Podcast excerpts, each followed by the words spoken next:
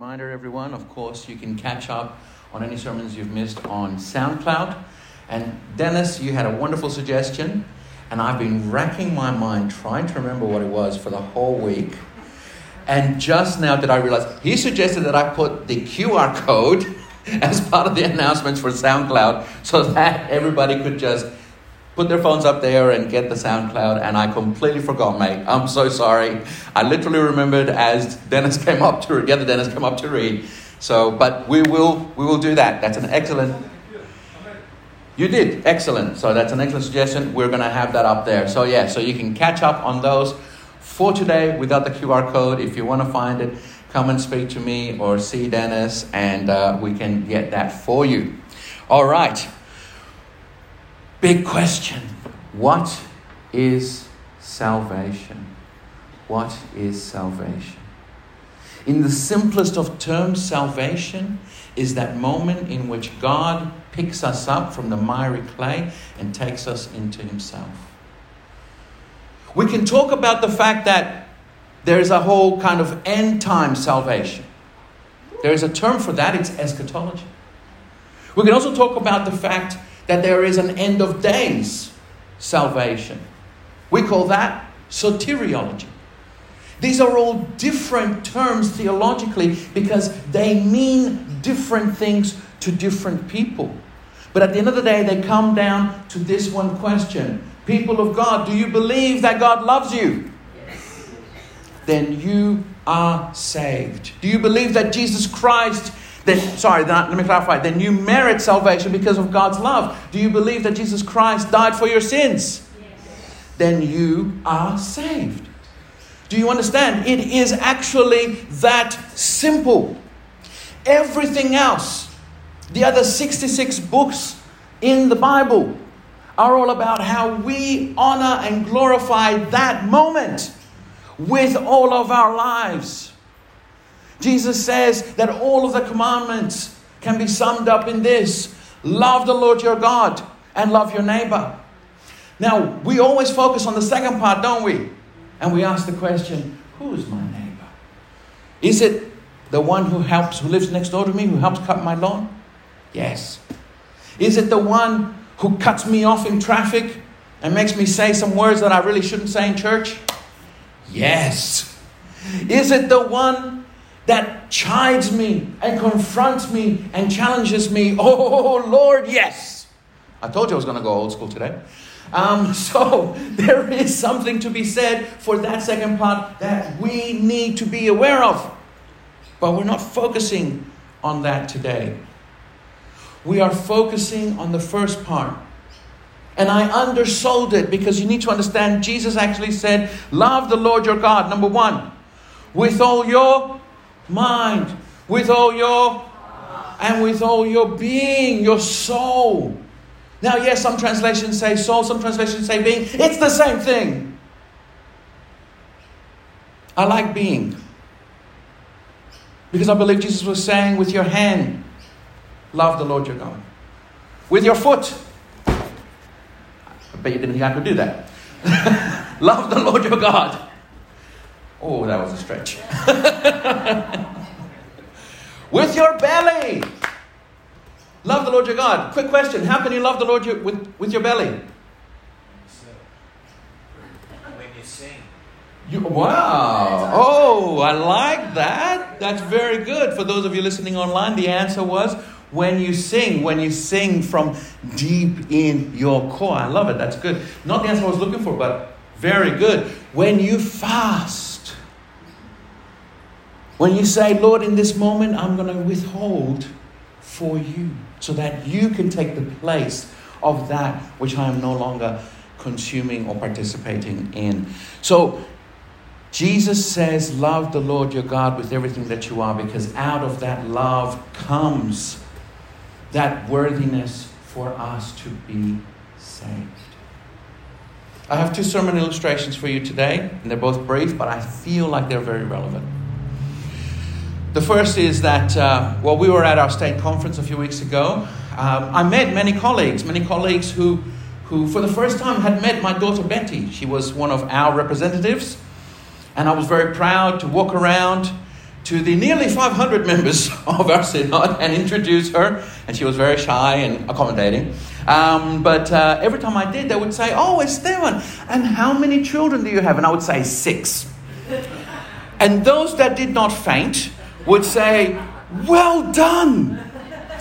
And I would say, But I didn't do anything. And I'm, I mean, seriously, think about it. I didn't carry them for nine months. I didn't feed them when they were babies. I barely changed nappies. No, I did hardly anything. I, sh- I said to them, give credit to my wife. Let's give a, let's give a, an applause for moms, all the moms. Let's give them the credit, my, my word. I would say to them, no, it's not me. I didn't do it. But thank you all the same. That's what it's like with salvation. When we get to heaven, angels are going to be patting you on the back. They're going to be like, Yeah, welcome. We're so happy that you got it. You got here. Well done. Good on you. Well done, faithful servant. And you're going to be like, But I don't deserve to be here. And they're like, We know. Still, God's love has brought you here through Jesus Christ our Lord. That is salvation. The second illustration I have for you is this. There's a lot of people in the life of the church who feel unworthy of glory. I've heard that term, term, term many times. And I'm, I'm unhappy with that. Because that tells me that people think that they can earn a place in heaven. And if we think that, we've got it all backwards. It's like me telling my children, you have to be earn, you have to earn being my child. No, it's not that. Being my child, being one of my children is sometimes a privilege, sometimes a chore, um, but they haven't earned it. They haven't done any work to get into that place. But they are meritorious of being called my children, of receiving my love, and of being in my life and having that relationship with me. This is what it means to be a child of God, my friends. A dear friend of mine was pastoring in a small church up in the northern suburbs. And it was a church that was very well known in its local area. Although being a small community, it had a prominent place in its community. Does that sound familiar? And somebody called them and said, We'd like to come to your church and hand out tracts for our particular religious um, school. And my friend was very dubious of this because he knew that what was attracting these people was not the members of the congregation, but the location. The idea that they were in this in this location that was well known in the community, and they wanted to be they wanted to attract others while they were there outside and having tacit approval for this activity and this theological um, pamphlet that they were handing out. And, and my friend said, No, I'm sorry. I'm sorry. We, we, we are a community of believers that have a lot of different diversity, and I can't say that my people will all be comfortable with what you're proposing to do. And the person on the phone got very angry, a Christian, got very angry, and said, Well, you're, you're part of a church that's full of sinners anyway. And my friend simply said, Yes? Which church isn't? See, that's the starting place. We start with an acknowledgement that yes, we are unworthy. But we end in a place that if we buy into that unworthiness and make it a defining feature of our lives, we undercut the effectiveness of the cross. For this to be effective, we must begin by acknowledging, yes, we are sinners. But then we move from there into we are redeemed by Christ and are children of God. And that's that is what salvation is all about. That God has taken that which is unworthy and has made it beautiful, perfect, wonderful, and you are sitting right here today. And he desires to have you with you, with him. Not for one day, not for a thousand years, but for eternity, my friends. Eternity.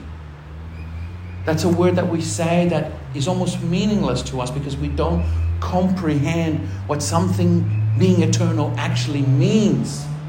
But this is what Christ's work means for us. So we're going to very quickly dive into Romans 4 and what Paul has said to us about this. And I want to pray and I want to ask that in your heart, in your mind, and in your entire being, you are ready to receive his words for this day. Father, bless us with an understanding of this, and may your grace rain down upon us right now as the sweet rain that is cooling down the earth. May it be a blessing for our knowledge and understanding. We pray in Jesus' name. Amen. Thank you, Betty. Now, what do we find? We find that Paul is talking to the early church in Rome and he is describing to them this situation. There's Abraham, and the Jewish people were teaching that the Torah was the defining factor, and that the Torah somehow blessed Abraham, and that righteousness through Jesus Christ, which came even later, then blesses us in the same way. But that was confusing. Thank you, Solomon. Because Abraham came first, then the Torah, then Christ. And you might be asking yourself the same question that I asked when I was a chubby wee little bubby sitting in the front pew and my dad was preaching. And that was how can the righteousness of Jesus Christ redeem Abraham? One comes after the other. I can't take sugar out of coffee when I put it in there, can I? One comes after the other. But this is what Paul says. Paul says that God is eternal. God is what? Eternal. This is why I said to you, He wants you for eternity. Eternity doesn't just mean from this point onwards, it means from back there. He wants to catch you here when you needed Him most. And He wants to take you and carry you and hold you. And then in this moment where you finally turn around and go, Oh God, you've been there all along. He goes, Yes, I was with you then, I was with you there, and I will be with you there. Thank you, sir. Paul argues that the Torah justified Abraham that Abraham was living that Torah lifestyle before the Torah came into being. That it was revealed to him by God, by an eternal God who knew and understood what that law would mean and what it would translate to. You could even go on to say that he was a Jewish person before Judaism was invented. That would be accurate. But here's the thing I would say to you that Abraham was a Christian before Christianity was invented. Why? Because if the Torah justifies him, the cross of Jesus Christ redeems him, brings him into that deep and anointing presence of God. This is what the apostle says. Thank you, son. If in fact Abraham was justified by works, he had something to brag about, but not before God. Scripture says Abraham believed in God and it was credited to him in righteousness. We all have bank accounts, credit cards. We know what this means, don't we? There was a debt, and that debt was paid off. But in the original language, the word here is that an attribute was assigned him. You see, Abraham took on the features of righteousness before the holy temple, before the Torah, before Christ. Why? Because the eternal God was revealing this to him and was powerful enough to impart that upon him. That's why he changed his name.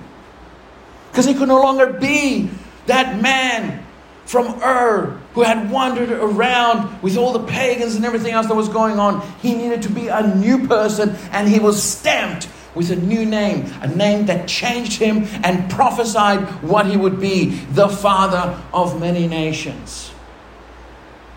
In this church today, we are many nations.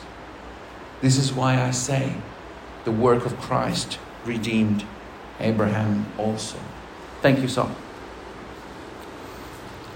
In Genesis 15, verses 5 to 6, we see that God takes Abraham outside. And this point is called Abram. And he says to him, Look up at the sky and count the stars, if indeed you can count them. And then he said, So shall your offspring be. And Abram believed in God, and it was credited to him as righteousness. You see, way back then, Genesis 15 is very early on in your Bibles. If you have a Bible with you and you put your thumb in Genesis 15 and then hold up the rest, you see it's mighty thick. There's a lot that happens afterwards, but I want to tell you something. The work of the cross is here. And I would go so even so far as to say that the work of the cross can be found in Genesis 3, where Adam comes before God. And he's saying, God, the woman tempted me, and God says, You will be punished for this. But listen, a day will come when the serpent will attack the child of the woman and he will crush the serpent's head. That, my friends, is Jesus. Jesus overcoming the very evil that was first unleashed in the world all the way back then. Now, whether you believe in this figuratively or literally, what we need to comprehend and understand is that the story of the Old Testament is so relevant for this because it paints a picture of the fact that we are sinners from way back then. But from way back then, God was at the work of revealing His goodness, His kindness, His grace, His redemption for us. That's something we need to hold on to. So to say today that somehow I am unworthy and that unworthiness precludes me from the effective work of the cross is to undo all of the Bible, all the way back to Genesis 3. Do you believe in the Lord, my friends? Let it be credited to you as righteousness. Thank you, Saul.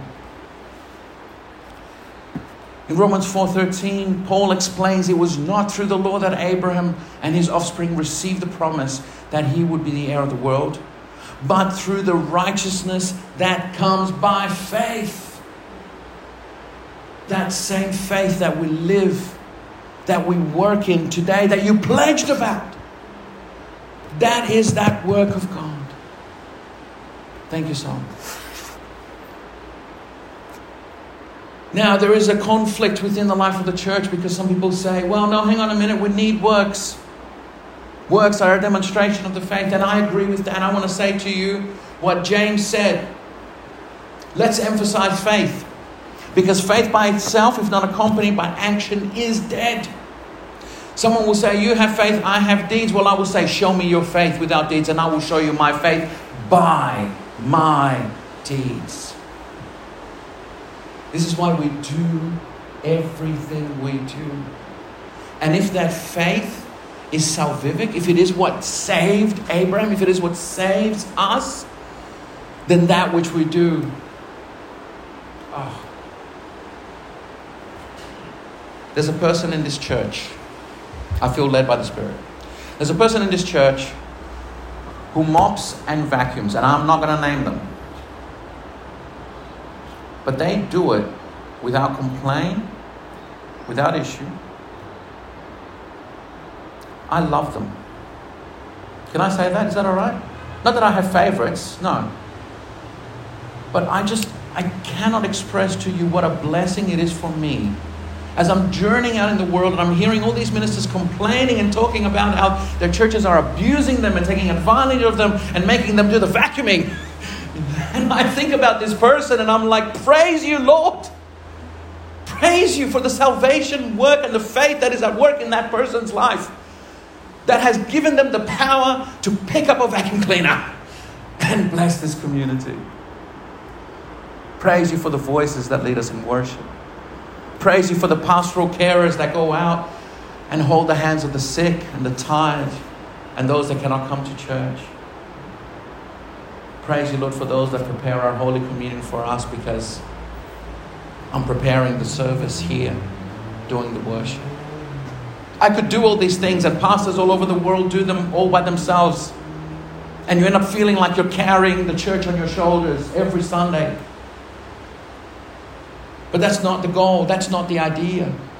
We've been through a season of discipleship so that we can all understand that everything that we do matters. It matters to us as a community, but above all else, it matters to who? God. That's right. He sees what you do. The offering of your heart, your talents, your time. And He wants you to know right now that He loves you for it and that it blesses Him. Just like that person that picks up the vacuum cleaner blesses me. So, thank you so much. Let us conclude with this. Titus 3, verses 4 to 7. But when kindness and the love of our God, our Savior, appeared, He saved us, not because of the righteous things we had done, but because of His mercy. He saved us through the washing of rebirth and renewal by the Holy Spirit whom he poured out on us generously through Jesus Christ our Savior, so that having been justified by grace, we might become heirs, having hope for eternal life. At our state conference recently, we had a big decision to make. The future of the Uniting Church may be very different from the one we have now. There are people talking about dissolving the presbyteries, making one centralized body, managing churches either much more or significantly less. Don't worry, there's nothing being decided right now, but we wanted to express whether or not the 500 members of the state conference were warm to the idea. One of the presenters came up from Sydney, from the head office. He told us that they had been in fasting and prayer for 40 days. And in that time, they felt a deep, heavy conviction that the church needs to change to serve the 21st century Australia. And as part of that conviction, this gentleman decided to go onto one of the artificial intelligences on the internet isn't it amazing? We once used to go to oracles and soothsayers, and now that's been replaced with technology. Anyway, he put in the AI the structure of our church and what it looks like. And the image that the AI came back with was that of a flower behind a chain link fence. That goodness and beauty were being restrained. Were being made inaccessible to those for whom God was at work and whose hearts longed to see a church that would welcome them, disciple them, grow them, and replenish them to the eternal God that put that feeling in their hearts in the first place. I share this with you not as a sign of despair, but as a sign of hope. Because, dear friends, we need to have a hope that that beauty, that hope that is behind that chain link fence, is about to be revealed and released for the whole world. Amen? And who can do that? It's you and me. It's you and me in our sharing that love of God beyond our community, beyond who we are. In acknowledging that, yes, we are unworthy, but we are made worthy in Christ. And just like the, the, the apostle describes the children of Abraham, we then go on forwards into a hope and a future, not just for tomorrow not just until the end of days, but for eternity. For we serve an eternal God. I know I prefer to finish my sermons on a bit of a higher note, but I, I feel that God is speaking to each one of us right now in this. And I don't want to take away from that. Because if God's speaking, friends, you know I'd better shut up. So let us pray and ask Him to speak in our lives. God, I praise you for this moment. I praise you for revealing to us that salvation is not earned, but that, Father God, it is something that we have received through the grace in Jesus Christ, and that is affirmed in us in the faith that we express every day. I praise you that you are an eternal God and that you love us. So speak to us in this moment, I pray, in Jesus' name. And the people of God said, Amen.